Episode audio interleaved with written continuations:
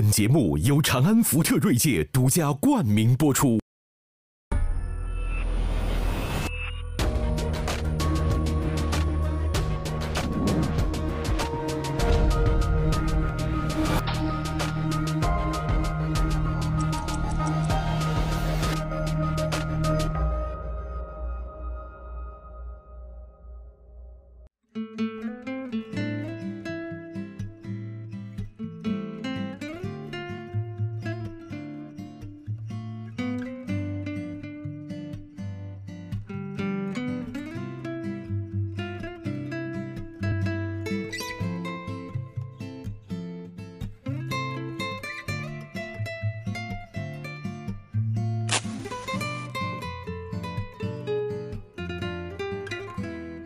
咱们今天啊，点起一炉香，聊聊什么呢？你们知道不知道，新世纪已经在情商、智商之外，已经有了一个逆商。你给讲讲。逆境里头的表现叫逆商吗？A Q 吗？叫 A Q。所以说，咱们今天呢，可以先从这个。小木兄啊，从日本给我们带来一个好消息，当然 不不一定好消息啊，呃，就是说，呃，可以看出来，就是说他呢碰到逆境的时候，呃，他怎么办？当然，咱们也首先先要了解一下小木是个什么人啊。我觉得这个小木是一个比较慷慨激昂的人，他呢就是自己的隐私啊，从来都可以白于天下，他是一个这样的人，所以就说不是我八卦，而是说呢。确实，他的婚姻出问题，是吧？但是在这种逆境下，嗯，你的处理方式是什么呢？比方说，在有婚姻的时候，是吧？呃，你有老婆了，特别有小孩了。如果说老婆提出来跟你离婚，但一定是有各种各样的理由和原因，也也可能是对方的，也可能是自己的。如果是自己的话，你必须要承受。嗯，哦，嗯。所以在，特别是有离婚证书和离婚的那个要要申请的那个表摆在你眼前的时候，对方已经写好了，就等你签名了。我大概想了二十分钟，我就签了。所以我第六次离婚又离了。哎呦，所以看他满面春色，不太像逆境。不是，我原来每次三天前就三天前签的啊。这个最新离的这个老婆是日本人还是？呃，中国人，是中国人，中国人，是他主动的吗？呃，是他提出来要离婚，我觉得他早就该这样表现。以我对小木同志的了解，吉尼斯世界纪录好像说离婚结离婚最多二十多次，所以你还有很长的路要走。我不想要这个，我将来也不想再结婚。革命尚未成功，同志仍需努力。不是你没没表现出什么难过的样子啊？他这个叫你觉得是终于解脱了是吗？不是，那那也不是，就是你不能老去想这个事儿。你像我在歌舞伎町那么多年，对吧？刚刚去的时候被日本人绑架，被同胞绑架，还甚至被日本流氓、中国流氓要把我赶出歌舞伎町，各种事情都经历过。包括我去竞选，被政治家骂，被日本右翼骂，甚至喊你滚回去，这些东西你必须要承受。包括生死有两次吧，就是车已经撞到你，就是车是全损，保险公司全赔，但我人没死。哦，车全损，嗯，你全人没事儿，一点事没有。你是车还是他是车？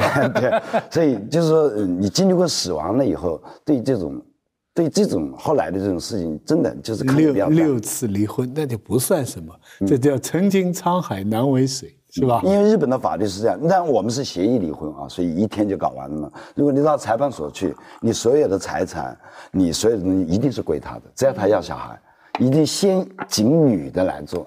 所以男的在日本是离不起婚的，等于我这次就是零净身出家，是真的。哦，财产没了？没有，哎呀，没有了，没有了，没有了，没有了，终于要重新开始了，是吧？从零开始，从头越。哦哦哦哦。其实，在每次在这日本离婚都是这样的。哦，嗯。小木，其实我应该近距离看他这么近距离跟他做节目是第一次哈，以前也。就很多你的经历我也都知道啊，这就觉得说，哎，但是你呢，就是属于那种无论什么灾难呐、磨砺啊，在你脸上其实没有留下来太多的东西。他这个逆商肯定低不了，对吧？你当年他这个到日本自己一个人在那种歌舞伎厅那种黑白两道鱼龙混杂的地方，他能够混成现在要选日本的议员，他曾经被绑架过嘛，是吧？绑架过两次，对。对呀，都差点死掉了。嗯。你比如我，就我讲老实话，就我要有他的这个经历啊，我在经此一事之后啊，我多半的选择就是离开这个地方了，就就是远走高飞。不会，我被绑架了，第二天晚上照样西装革履的，我就站在那里。你想把我赶走，我就不走。哎，这样反而他们哎就觉得啊，这个人是不能随便动的。他这个人，你看他就特别经折腾。哎，义军，我不是说咒你啊，你现在婚姻当然是这个这个代表了这个这个中西婚姻的美好哈。但是，假如说就是碰碰见，就是说这个婚姻像小木这样的这个这个情况啊，现在也有了孩子，你你觉得你会怎么处理？我觉得痛苦的日子肯定是比较多的，但是之后我不觉得说，因为婚姻这个东西啊，这个关系真的不是你一生下来就有的，所以呢。你重新组合 也是，我觉得也不是那么不容易的事情。哎，所以我总是觉得这个东西好像是属于这个就这个春来发几枝的感觉，就哎呦，你都是想你主要 春来发几枝啊，就是是那叫什么春色满园关不住了，你还一枝红杏出墙来啊？你不是谈逆商吗？我们不是这个理论假设吗？假设假设。你们有一集啊，讲什么出轨呀？嗯，我看了。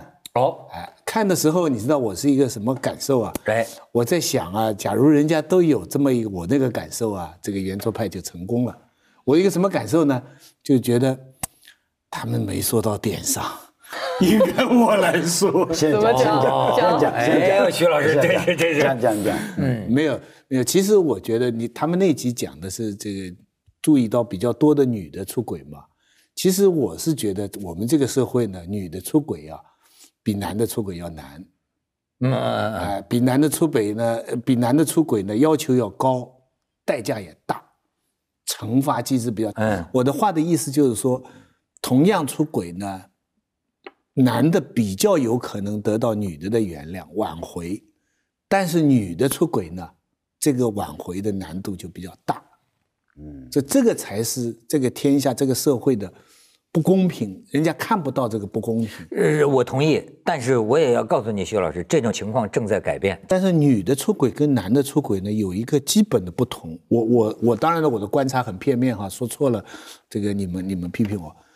男的出轨啊，他不需要这个出轨的对象比他现在的这个呃呃太太要好。不挑，没有没有 啊，他男的，男的就是男的就是这样的。你碰到一个人，仔细想想，既没有你太太漂亮，也没有你太太有才，对不对？各方面都没有，可是他照样就糊里糊涂就出轨了。是是是。但反过来说，女的如果说她要出轨的话，基本上这个出轨的对象要跟她现在这个男的要比，相对来说至少有一部分是要比较好的。对不对？比他比他是身体好，对，哪怕是身体好，对啊，相貌好，经济好，或者是脾气好，总而言之，他要觉得，因此呢，女的一出轨呢，他就有一点怎么说？有一点我们俗话来说，找下家的意思了。就是你你一旦出轨的时候，女的在想，这个不是玩一玩的意思，这个是假如我那个要跟我分，这个就是要能够承托的。所以他会想的比较男的哪有这么想问题的？男的糊里糊涂出轨的时候，他回来跟你忏悔的时候，他可能真心的流眼泪，他可能真心的说什么都不如你的，我就是一直啊这么么搞一大堆。但这你这个问题看上去是一个这个人的生活习惯态度问题，其实背后隐含的一个就是非常深刻的不公平，就是女的出轨的惩罚机制非常大，嗯，惩罚机制非常大，就男的哈。最简单的，你两个人交了朋友以后，这个男的以前交过十个女朋友，对他来说不是负资产，明白吗？他不要拿出来炫耀就好了。嗯，对他女的来说，他说我我有过，那么这些这因为这样的原因我们不好了，但是现在我对你是最好的，那女的就原谅了，甚至女的会觉得，你看他多有魅力啊，他原来找过找过谁谁谁，现在他跟我好。你要倒过来把这个 game 反过来看看，一个女的再好的女的跑来跟你说她之前的前任一二三四五六七八，就不要数到十了。嗯，你数到三十个，这个男的就受不了了。嗯，还更不要讲细节去了。这这个是非常非常深刻的一种不平等。但是咱们是聊出轨还是聊逆商？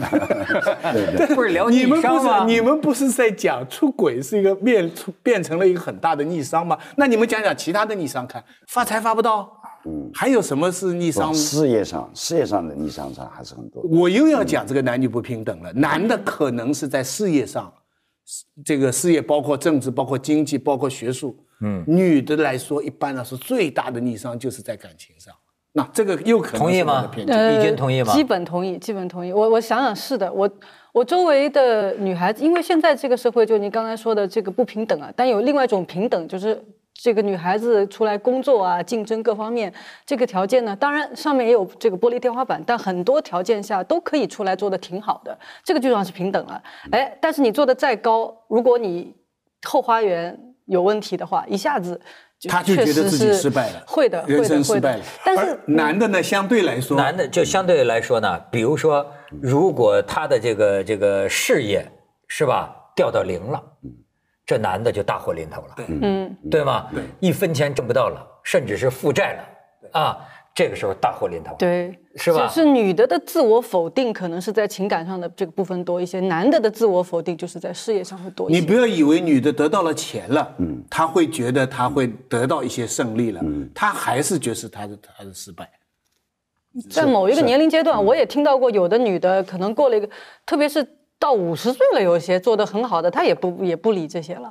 我觉得他们进入另外一个阶段了，那个时候性别就不重要了。他可以做所有男人做的事。是我现在真是见到一些这个女性啊，我觉得她超越了，超越了我们社会大多数女性的那个境界，其实就是她很强了，呃，或者说呢，嗯，她看淡了。他看淡了，对，但是我是属于，其实我没有经历过，我就说我没有经历过特别大的逆境。我觉得我这我年轻的时候可能有过一些困难，因为以前在战地啊什么呀，可能你经历过一些困难，但都说不上逆境。因为逆境是什么呢？我觉得是你站在一个悬崖上，你周围都黑的，你不知道前面有没有路，可能那个梯子就在底下，你也看不见，是那种绝望，你不知道前面怎么走。也可能呢，你的这个日本人有个词儿啊，叫钝感力啊，嗯。你就是钝感，你你明白吗？其实有的时候这个人走到绝境啊，你老以为是客观的，其实是主观的，你知道吧？他有的人呢，哎呦，你可能今天徐老师跟我没个好脸儿，我就逆境了。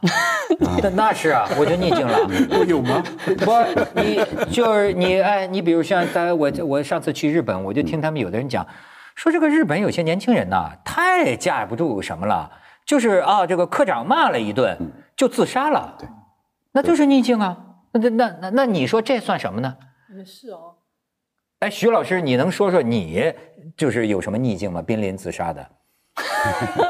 为什么 没有自杀？不是，咱就说得得到了，就是说那才叫逆境、绝境了。他这种。什么逆境啊？他这种叫不是逆商吗？你们说他那种不叫逆商，他那个叫折腾商。对对对，他就折腾，经折腾。他那都你看他瘦，他筋骨特别经折腾。他那都说不清是这个什么是高兴还是伤心的，你 知道吧？对对对对对对，我真哭了，我真的我真的伤心了。对，是因为孩子不，因为呃，他妈妈举了一个例子，当时我坐在床上呢，呃，跟我讲这个事情时，他说：“你知道儿子怎么怎么怎么疼你吗？如果知道今天晚上爸爸爸回来吃。”饭在家里吃饭，他宁可不吃肉。他知道我不吃肉的，我只吃鱼，要买生鱼片，呃，买一条整鱼，呃，来，他说这就是儿子为你。还有，有还他举，马上他又举一个例子。昨天晚上你批评他睡觉之前一定要刷牙，因为他已经洗完澡了，泡完澡了，上床的时候拿了一个东西在吃，吃完以后说你刷完牙再吃。啊，他已经上了床，他因为我这句话，他记住，他要把门打开，又出来刷牙。哎呦，他他他很在乎你，但你已经是他的榜样，结果你今天是这个样子。你看妈妈离婚的时候要拿儿子出来说，真真的一下，因为我戴着眼镜，他不一定看到，但是真的我眼泪掉出来了。嗯，所以你说我没有伤心的时候，没有的，一定有的。但是你还是没想到去挽救，但呃，我我是完全就是听从他的，他高兴怎么做。所以，我不是这个前提是他认真的分析了自己的本性。二十分钟，对，二十分钟，他觉得 我这样一个人最负责任的态度是离婚。对，只能听从他的。嗯，咱还没说，徐老师，你的逆境有吗？你觉得什么算你的逆境？你这个很难说，有时候真的逆境呢，你就没法说的。哦，你就是没法说的。比方在网络上被人家攻击。那算什么逆境啊？那不算逆境，这算日常。啊，这个完全不这算不这不家庭呢？咱们还是别说这上岁数的，上岁数的可能都经历的够多了，就扛造了。我说这个逆商呢，其实现在很大程度上是在讲年轻人。你比如说今年这个一月份的时候，我给你们看一个照片啊，这个看看这个年轻人的照片啊，你记得吧？这成为一时的话题啊。毛侃侃，这个毛侃侃他写过一本书啊，就是像恋爱一样去工作。就是一月份的这个时候，这个三十几岁啊，才刚过三十几岁，这毛侃侃自己就烧炭，烧炭就是自杀了。但是为什么他这个自杀就引起这么震动呢？就一般人都是讲说啊，他创业，哎，当年呢就有四个八零后。被你们媒体人贴了标签儿，就是说，哎，这是四个创业新星，代表了八零后未来的希望，都上中央台，呀就火了，你知道吗？但是那仨人现在应该说呢，创业成绩还都不错，但是就唯有他呢，就等于他搞的一个叫什么电竞游戏啊，万家电竞，他弄的这个，最后啊就没钱了。但是他还满腔乐观的鼓励这部下继续开发这个游戏，说我们一定能成，一定能成，对吧？甚至。到他自杀了，人们才发现，他把自己的车、把自己的房子、把他妈妈的房子都抵押出去，就是给员工发工资。实际上早就不行了，早就不行了。然后呢，但是一直这孩子保持乐观，但是呢，就是最后烧炭自杀。所以他的这些好朋友们哈，就特别讨厌这个媒体把他说成是一个创业失败。说啊，经受不起失败。后来人们发现呢，他呀乐观对一切人，但是实际上呢，早早就做好了准备。几个月前呢，就跟他女朋友要分手，他女朋友闹不清为什么，他就说要分手，要分手。其实就是人们就猜，他在那个时候就知道，他这个这个资金呢，根本就是负债了。但我总是觉得，大家其实没有办法走入他内心深处，就是最后一段时间啊，他好像安排的非常好，他把所有的时间都拿来跟大家去吃饭、喝酒、唱歌。其实大家都不知道，他其实等于在告别嘛，他等于是非常有准备，而且这个自杀的方式也是买了五包炭，把家里的门窗都给贴好封条，怎么怎么样。所以我想他是筹划了很久。有时候我们简单的看是一个好像因为他的这个事业不顺啊怎么样，但是内心深处我们。其实为为没有经历他那个东西，我总觉得所有的报道都没有讲到那个东西到底是什么。比如说有几个啊，可供我们去去研究的。比如他就早年在他我刚才说的这本书里，他自己其实写到过，他说他有严重的抑郁症，曾经患过。那么这显然是一个因素吧。但是我发现呢，爱他的这些朋友们啊，也不愿意往这方面去想。呃，就是你你知道这个事情很有意思，就是说。所有的人对他几乎都印象很好，就这个人呢，就是够哥们儿。这个人呢，永远的这个的跟跟这个朋友啊，都是笑呵呵的。就或者换一句话讲，永远都不失体面。他的这种体面说的是什么呢？就比如说，在他临自杀之前，他跟一个合伙人劝这个合伙人，就是把这个公司法人改成我。那个合伙人说：“这为什么？说是现在债务，那你就意味着你要把这些债务都承担了吗？”哎，他就说了很多理由，反正就一定要坚持这么做。就实际上那的意思啊，帮朋友卸掉负担，都在都在我身上。而且这个孩子不是我不能叫他孩子了，也三十几岁。这个年轻人呢，一直以来就是这样。他在这个创业圈啊，是个传奇性的人物。就是呃，这这这个包括就是说对朋友，包括就是对员工啊。就是我不能对不起你，就是这样的一个人。对他自己都说，他的性格其实不太适合去创业。就是什么呢？他把太多责任背到他自己身上。他甚至于，我觉得，比如说死亡对他来说，我这个我瞎猜啊，他会觉得说，可能是一种最好的方式。这样以后呢，所有的就是责责任这一块的事情都消解了。对他来说，像日本人。哎，我遇到什么事情，然后他去自杀。对，所以有时候从反过来讲，我们说，哎，现在的这个年轻人怎么呢？很难扛造，碰到一点事情就怎么怎么样。我反而觉得是因为有时候觉得他们的选择更多。比如说啊，我们说，哎，那个领导骂你两句，你就什么辞职了，就不干了，你怎么不好好干？那是因为他们选择更多，他可以去干别的，都活下来的方式更多，甚至于对死亡的理解，我觉得我们以前觉得是一件特别害羞的事情啊，就是特特没出息或者怎么样。他们现在的有些解读跟我们也不一样，当然是不鼓励啊。我只是说他们的解读不能以我们以前的那种价值观来衡量。这个我呀，这个就是看了关于他的这个详细的报道啊，报道之外的事情我也不了解。但是呢，仅就我看他这个这些报道的这些这个人的事儿啊，我有一种猜想。当然，我这个猜想也完全是做不得数的啊。但是你知道，呃，他让我联想吧，你只能说我们联想啊，我们借这个话题吧，借题发挥吧。这个孩子啊，呃，虽然是八零后的，但是呢，他是部队大院的子弟，就北京的部队大院的子弟。你知道，这一下让我想起呢，就是当年这个这个马未都啊、王朔呀，他们这一法儿的这个部队大院的子弟，我跟他们很多人呢是朋友。那么其中有一位呢，前一阵儿我们俩聊呃聊天我觉得挺逗的，就是说呢，呃，就说各地的男人，比如说山东的爷们儿，或者说上海的男人，什么各具特色了。最后呢，就说到北京的这个男人哈，老北京的这男人，哎，他讲一句话，他说这个北京的这个男人呢，就是爷。他说你看谁？你看你看马未都，你发现没有？马爷，爷，马爷，这爷是一种什么意思呢？要面儿。很少承认自己搞不定了，然后呢，真的就是像这篇报道当中描述的这个毛侃侃一样，他简直就是一个及时雨啊！过去咱们讲山东这个及时雨宋江，兄弟有难他就来了，来了呢，他给你传递，甭管做到做不到，但他给你传递的永远是这个，哎，能够好，我能够拉到投资，你放心，这事儿准行，哎，我又拉到投资了，还上市，马上可期了，他。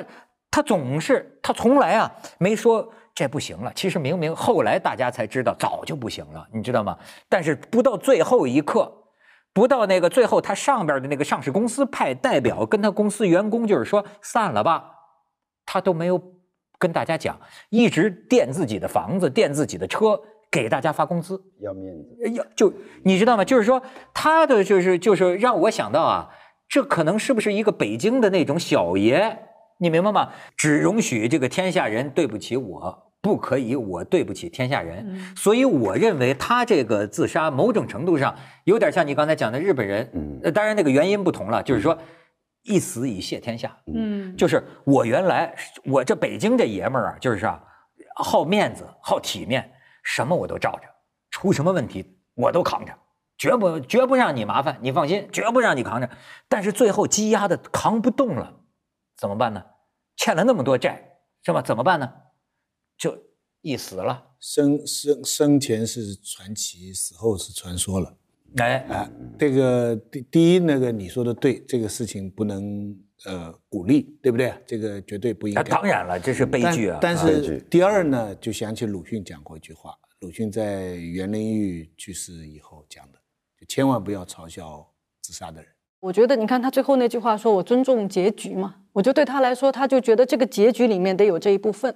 就有点像那个冯小刚以前拍那个电影，叫那呃什么对，就是讲北京那个老炮儿。对了，就是最后他们那一场决战，在我看来毫无必要。嗯，就完全是大家让我们上海人讲起来，你坐下来说说话，好好说一说，不是事儿就完了嘛？你非得跟人家去以性命相搏，一点都不值得。叫我们看来，但对他们来说，这是应该做的这个结局里面的仪式。嗯嗯，我见过好多这个北京的这个爷。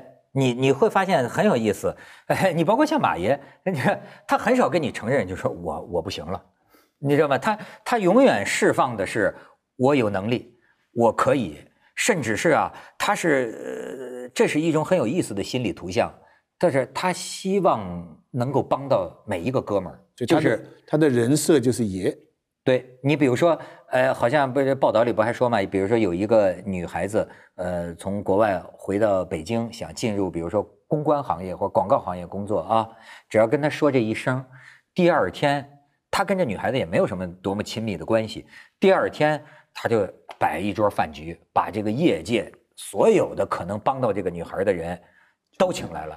你知道有一种北京的爷，爷就是活这个的，有面儿。呃不就，但是你们为么，你从另一方面讲是仗义，江湖义气。对，仗义就是我能帮到你，他也就我自己仔细看他这个报道啊，我在我脑子里反正就浮现出，而且往往那种大院子弟，他会他有一种其实他是要强的，其实要强要面儿，包括你看那里边都讲他去跟人家拉投资啊。让人家别人这个投点资啊，或者填补他工资的这个窟窿啊，都是说啊，他跟人说话也不失体面，不不会说哎呦你咋的，他不会。哎，这听来这个逆商就有意思了，就是说我们我原来想的逆商啊，在逆境里面，我们都是讲应该要坚持、要奋斗、要这样。现在其实你看他其实一直在奋斗，对吧？其实逆商可能有另外一层，就是你该撤的时候要撤。对，这个倒是一种逆境里的智慧。逆商就是对自己。情商和智商是跟别人打交道，对不对？我觉得 A Q 这个逆商是跟自己打交道，自己怎么把？哦一旦是这个地方我该不要脸的时候就不要脸，我就是个不要脸的人，真的。我在我在我在日本三十年就是没有面子的，但我我觉得我没有违法，我就为了生活就做这个事情，我不做出来了吗？是吧？然后我写的东西全自黑、自贱、自残。啊，我觉得应该有这种能把面子放下来，你才能得到尊重，你才能，因为人总是平凡的人，你要你有你就是个凡人，你就普通人，你不可能是个超级人，对不对？肯定有做的不好的时候，当做的不好的时候，你就勇于承认错误，勇于去赔礼道歉。我觉得应该这样去做。毛开凯是太要面子，嗯，太要面子，太要面子。我就是个不要脸的人。我就是不要面子的，那我今天还会还会有点点面子。所以你看他这他他小木这个就让我想起湖南人讲一句话，叫什么呢？霸霸得蛮。啊，霸得蛮，嗯，耐得烦，耐得烦，耐得烦。你看他就是就是，我就跟你死死扛到底。对，甚至你看他的这种表现啊，反而就有点湖南人有时候有种啊，某些湖南人吧，嗯。愈挫愈勇，嗯，屡败屡战，嗯，你就。就是逆着茬儿，你知道吗？你说逆商啊，逆商，哎，越是逆境，我还越是越战越勇。嗯，那曾国藩当年也是说屡败屡战，哎，他这个真跟不一样。有些那个老北京的爷啊，你会发现，哎，我再给你讲深一点，你明白你比如说老舍，他是不能受辱的，你明白吗？他不可以受辱的，对吗？他要他实际他要这个体面。他但是不一样。不一样，老舍这个不一样，嗯，他不愿意再活，再任何活下去就是苟活了，在他来说，对，就是这个又又，那要是小小木呢？当年那肯定是要活下去，等到打成什么样？我觉得第二天我还来，我我觉得毛开凯不是这个情况，嗯，他是不是？你刚才分析的，我觉得他很有道理，他就是开始的是过高的撑高了自己的能力，但是他这个帮助人家真是一个好心，他最后没有丢给人家，他帮人家。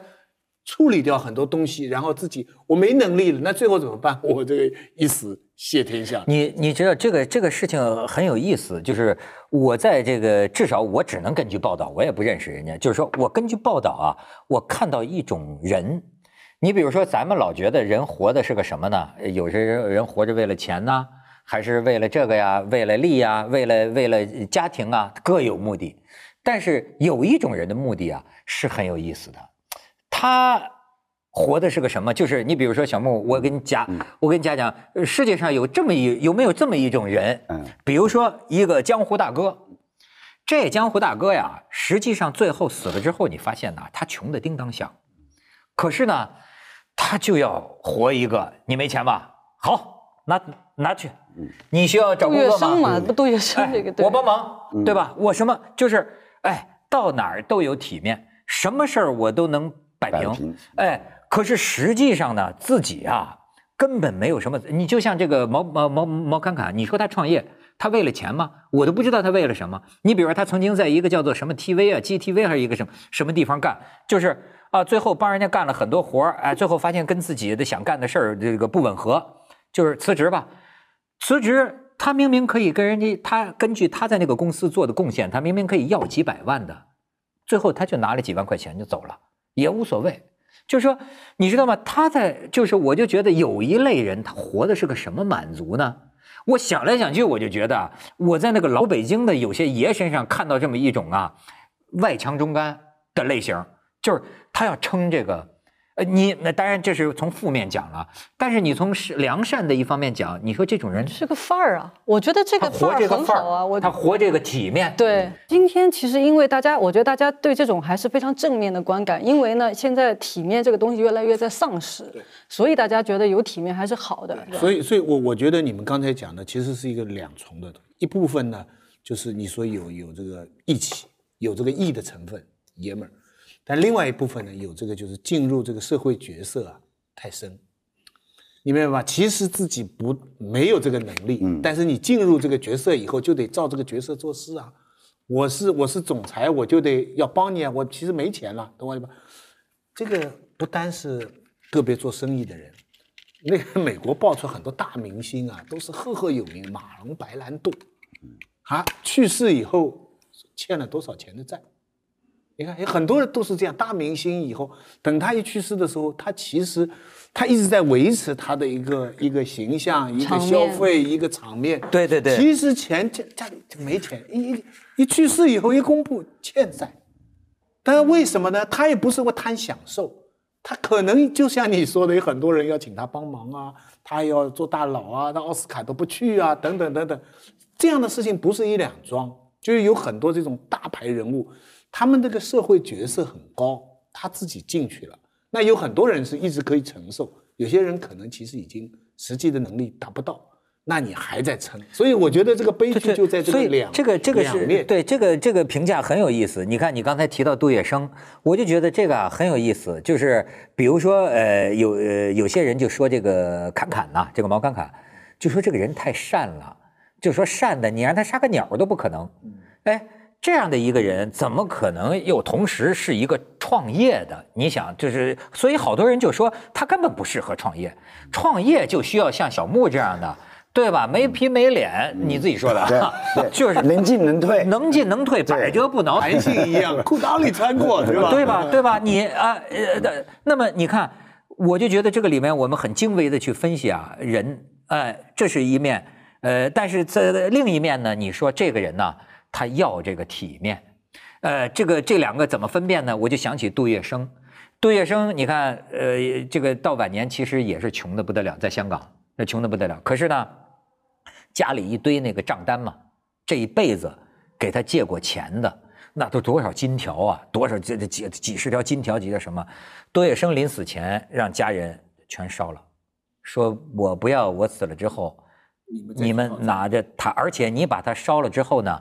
也不要让别人再担心这个事情了。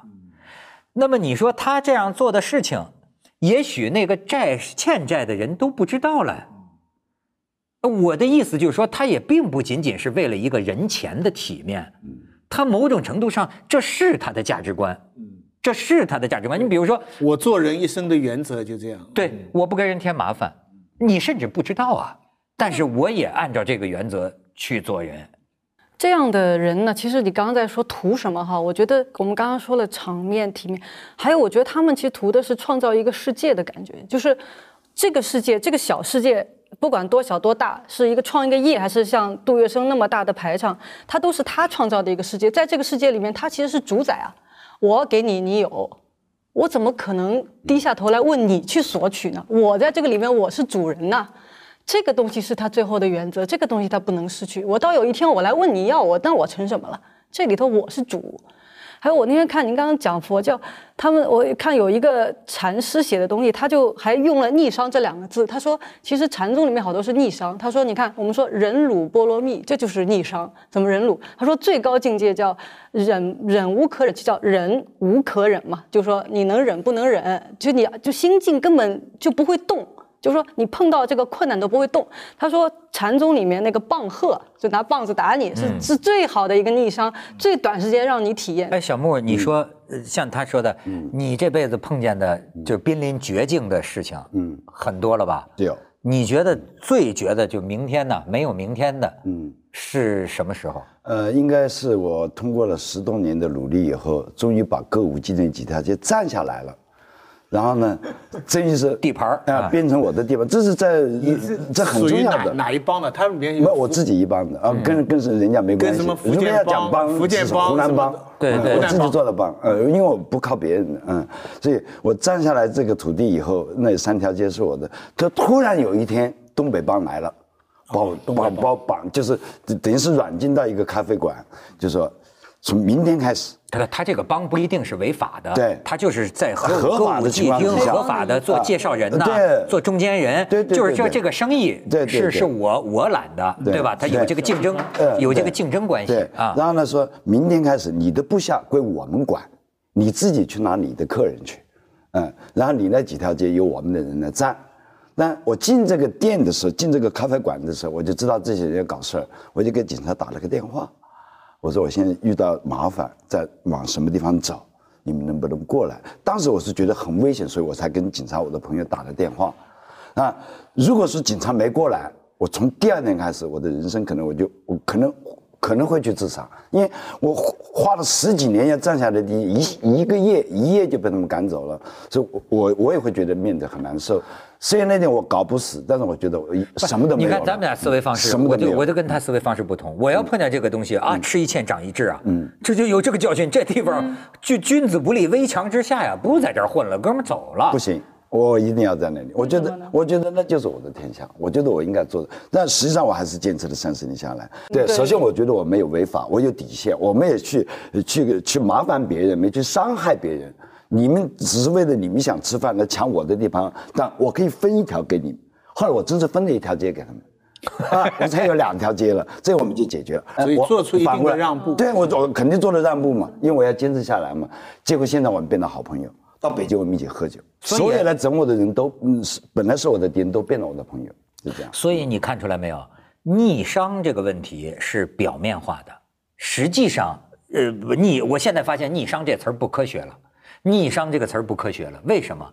因为人碰到逆境之后的反应啊，实际上跟你这个商没有关系，跟你的价值观或者性格或者你认为什么是最重要的比较有关系。你你比如说举个例子，谁都会碰到逆境啊。假如我碰到了一个什么事儿，我就我我昨天晚上自己也想想，我想我想我是什么，我就发现我是第一个啊。我想想这个，我会第一个我会想这个生活水平会不会降低？这个你我真的我就是想谋生，就是我不管碰到任何绝境。比如说，我守定一个联合国贫困人贫困线，对吧？就是说，哎每天两个美金，就是说我会把，而且我的特点是什么啊？我把任何事儿都想到最坏的可能，这也是我人生的很大一部分痛苦。因为呢，在任何一件事情发生之前，我都想到他最坏的可能，以至于后来我看到有人得了呃强迫症，他说医生跟他讲。强迫症的其中一个特征，我觉得跟我很符合，就叫做什么呢？这个无限放大小概率事件，无限放大一模一样。嗯，就这个跟他是对一模一样。就就比如说，就真的叫杞人忧天呐、就是说，哎，今天出门上面会不会掉一砖头下来？这个概率很小，但是对于这个强强迫症患者来说啊，他就完全用这个想法折磨他，万一是真的我我我前两天突然一下子是人这个发热，就很短的时间发热，我马上上网去查，查出来说心肌梗塞的其中一个，对了搞得我一个晚上就就就这个跟跟他一样，就是凡事往坏的地方想。对，就是这是我的一一端，但是呢，其其实我我我理解你们讲智商，其实就是抗压能力。对，其实抗压能力，，那他这个概括非常对。其实人在抗压的时候啊，就是决定你这一生什么东西最重要。就是人其实最归根结底是两个东西最重要，一个就是你你怎么样活得好，这个是最重要的。所以那你就在想，我这个事情一来对我不利，对不对？它会对我活得好这个东西损害到多大？会损害我多大？我会不会丢了这份工作？我会不会啊，对不对？会没有房子住什么？这个损害我能够承受，那我就来来调整来承受它这个。但还有第二个人，还有第二个，就是很多人相信一个东西，这个东西会不会人家要你放弃你相信的东西，做一些你完全不相信的东西？那这个也是一个承受的底线，呃，你说的对啊，这个也是个承受的底哎，线。这个这个承受底线对我来说也一样是这么回事儿，就是说，我当然不会想去做我不愿意干的事情。你强迫我做我不愿意做的事情，我当然不做。但是呢，我还是先衡量。就说这个生活水平 能不能保持？现实就我能扛住。呃，但是呢，呃，仍然是我，咱们就说这个，就说逆商嘛，就是你去，你难受不难受呢？你碰到打击，你肯定是难受的，对吧？肯难受，难受怎么办呢？我就是说，我是一个先衡量一下这事儿会不会影响生活，如果这个有底了，二一个呢，解脱的方法跟小木相反。嗯。其实用鲁迅先生的一句诗就可以概括我的方法，就是什么呢？你看鲁迅这个诗讲的很有意思，叫。破帽遮颜过闹市啊，独上小。就我的帽子都破了，确实我看在你们眼里啊，我很可笑，对吧？我我我我很惨，我也许是你们的笑柄，我也许这这这这混混得太惨。破帽遮颜，实际是鸵鸟政策，你知道没看见？没看见？没看见？没看见？我管你们呢，就是破帽遮颜过闹市，漏船载酒泛中流。我知道你这船都漏了，也谁知道还能过几天？但是今天今朝有酒今朝醉啊。对吧？漏船载酒泛中呃呃泛中流，然后呢，躲进小楼成一统，管他冬夏与春秋。对，您这个陶醉在自己的。您这个小楼是在东香港买一小楼是吧？你这个小楼跟小楼跟小楼是很不一样的。所以我就说，我的第一个底线就是我这小楼还在不在？只要我小楼还在，有小楼能躲啊，小楼还在。冬夏春秋的对，我最近其实人需要有点阿 Q 精神。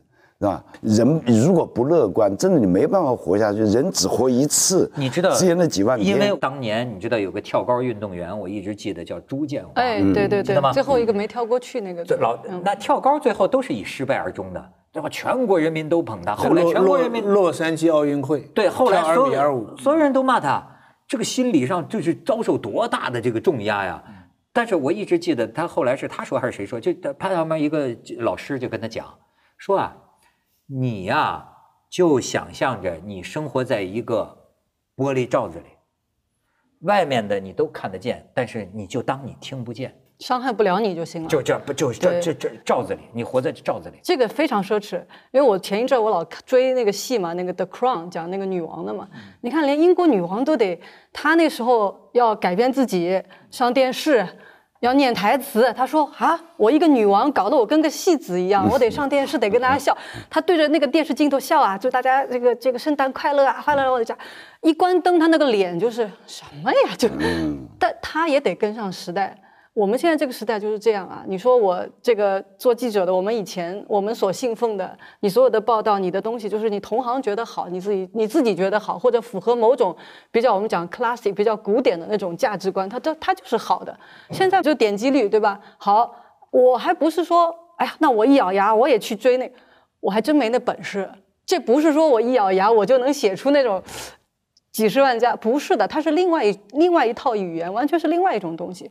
那在这个时候能够不追那个潮流，那你得有自己个小楼，你得有特别厉害的东西。如果你没有，你就特别痛苦。就是跟上时代潮流是一个普遍，你不跟是很奢侈的。不一定呃奢侈，小楼是一个象征。呃，对你有的事情，呃，你比方说你要做生意做老板，你的责任就大。你就不是小楼的问题，嗯，但我们教书的就稍微好一点。你看，你你可以选择做一些事情，对，就是说你的责任没有那么大，是你在你的把握当中，对不对？你看，这就是每个人就选择一个自己小，我觉得这个非常重要。一个人在选择职业的时候，不仅仅是寻找一生的幸福，不仅仅是追寻你的信仰，还有一个要看到你的能力，对。有时候你在你的能力范围内，没错，你的逆商就高，对，你的抗压能力就高。拒绝，不要什么都接受，什么都 OK，什么都你承担了你做不了的事情以后，那学会拒绝。嗯，哎，徐老师刚才讲的特别好，嗯，他就让我意识到这个问题啊。什么这几年我们见到了一些报道，零零后的，你见过没？十六岁的女孩说：“呀，我我有几千万了，你们这些中年人，你们在那拿着工资，你们在那干什么？”结果到最后人家一查，谁成了？有几个成了？你大部分人啊，我觉得还是拿着一个稳较为稳定的收入过你这个中庸的日子。这个社会的稳定性也有赖于一个很大的一个中间阶层。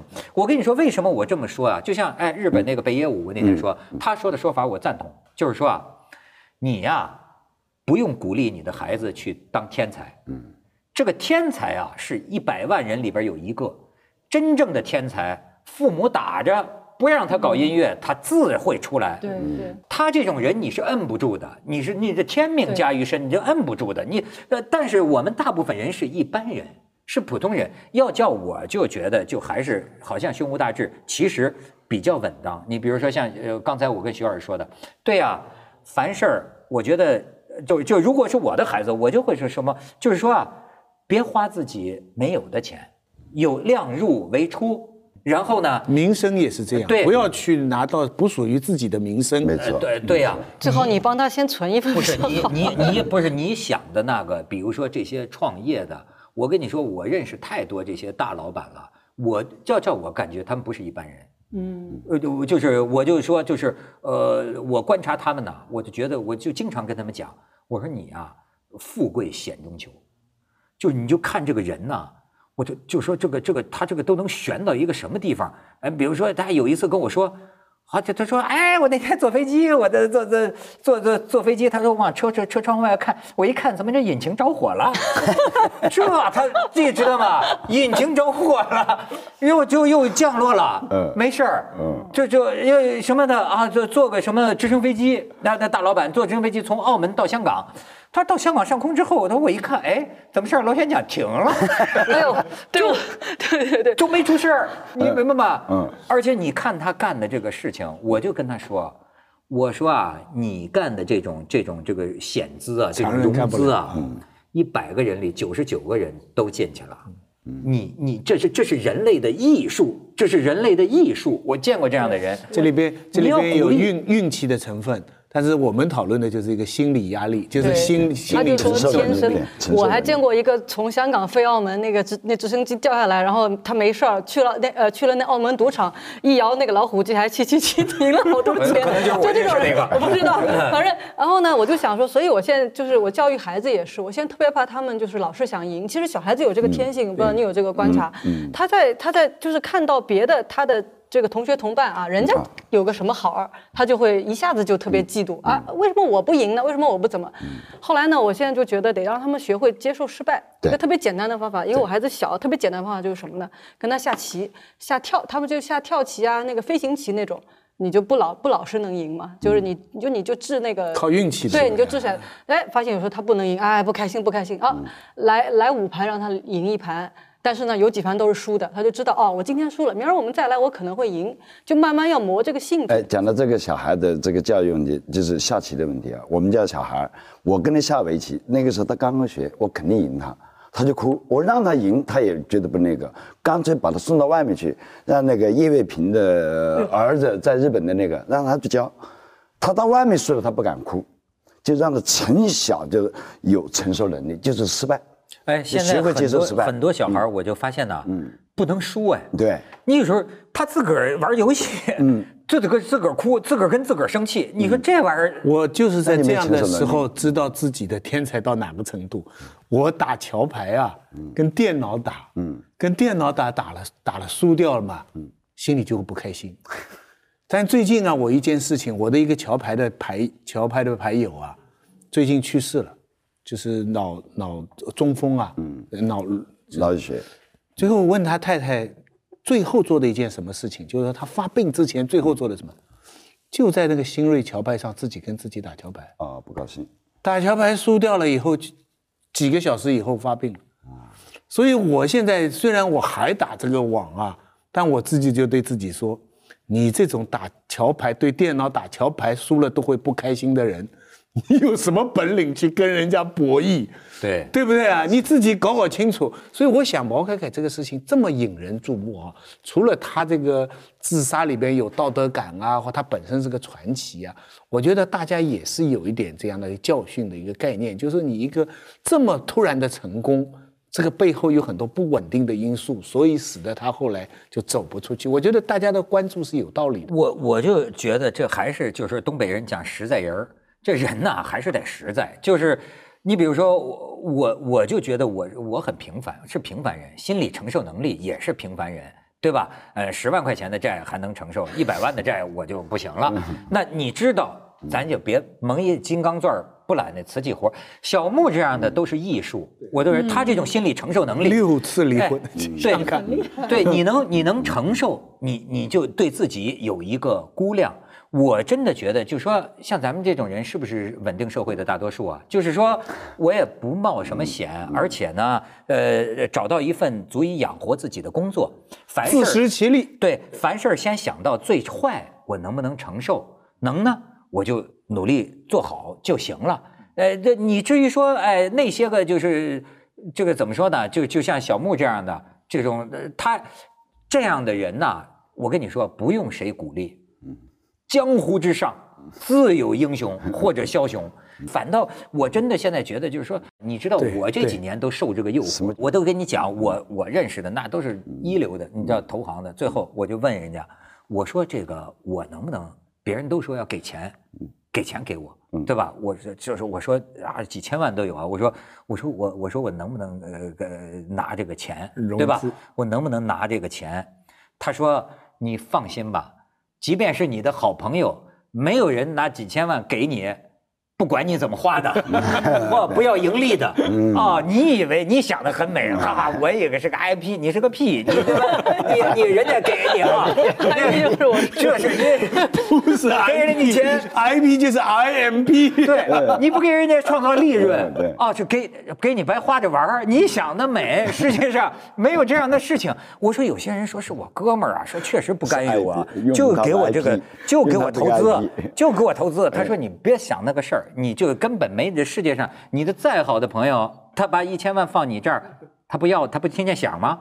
他是傻子吗？就所以我就觉得我的例子就说明，那到最后就是啊，咱除非真有一个有信心的计划。那咱接受别人的投资，对吧？有这个能力，呃，有有能力，你去准备干。你像我想的那个是，哎，能不能 他给我贷款，我我自个儿花了行吗？那不叫包养吗？那不叫包养吗？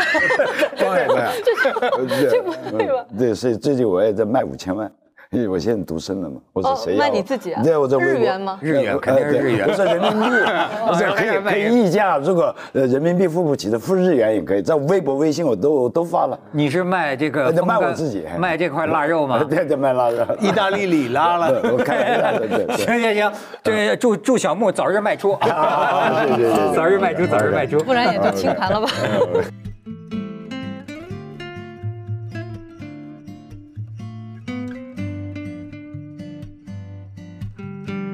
他说：“你看，我们说忍辱波罗蜜，这就是逆商。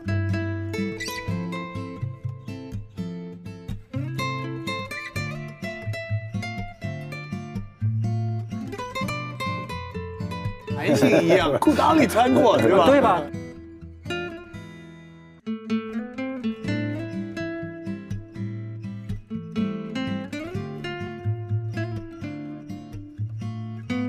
杜月笙，你看，呃，这个到晚年其实也是穷的不得了，在香港。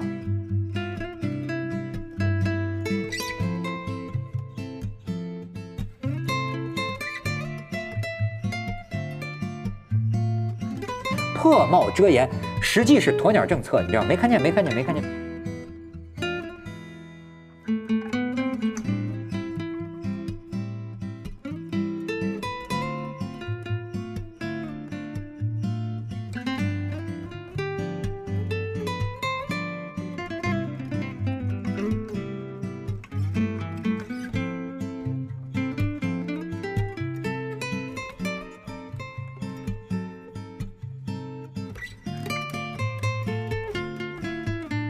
世界很酷。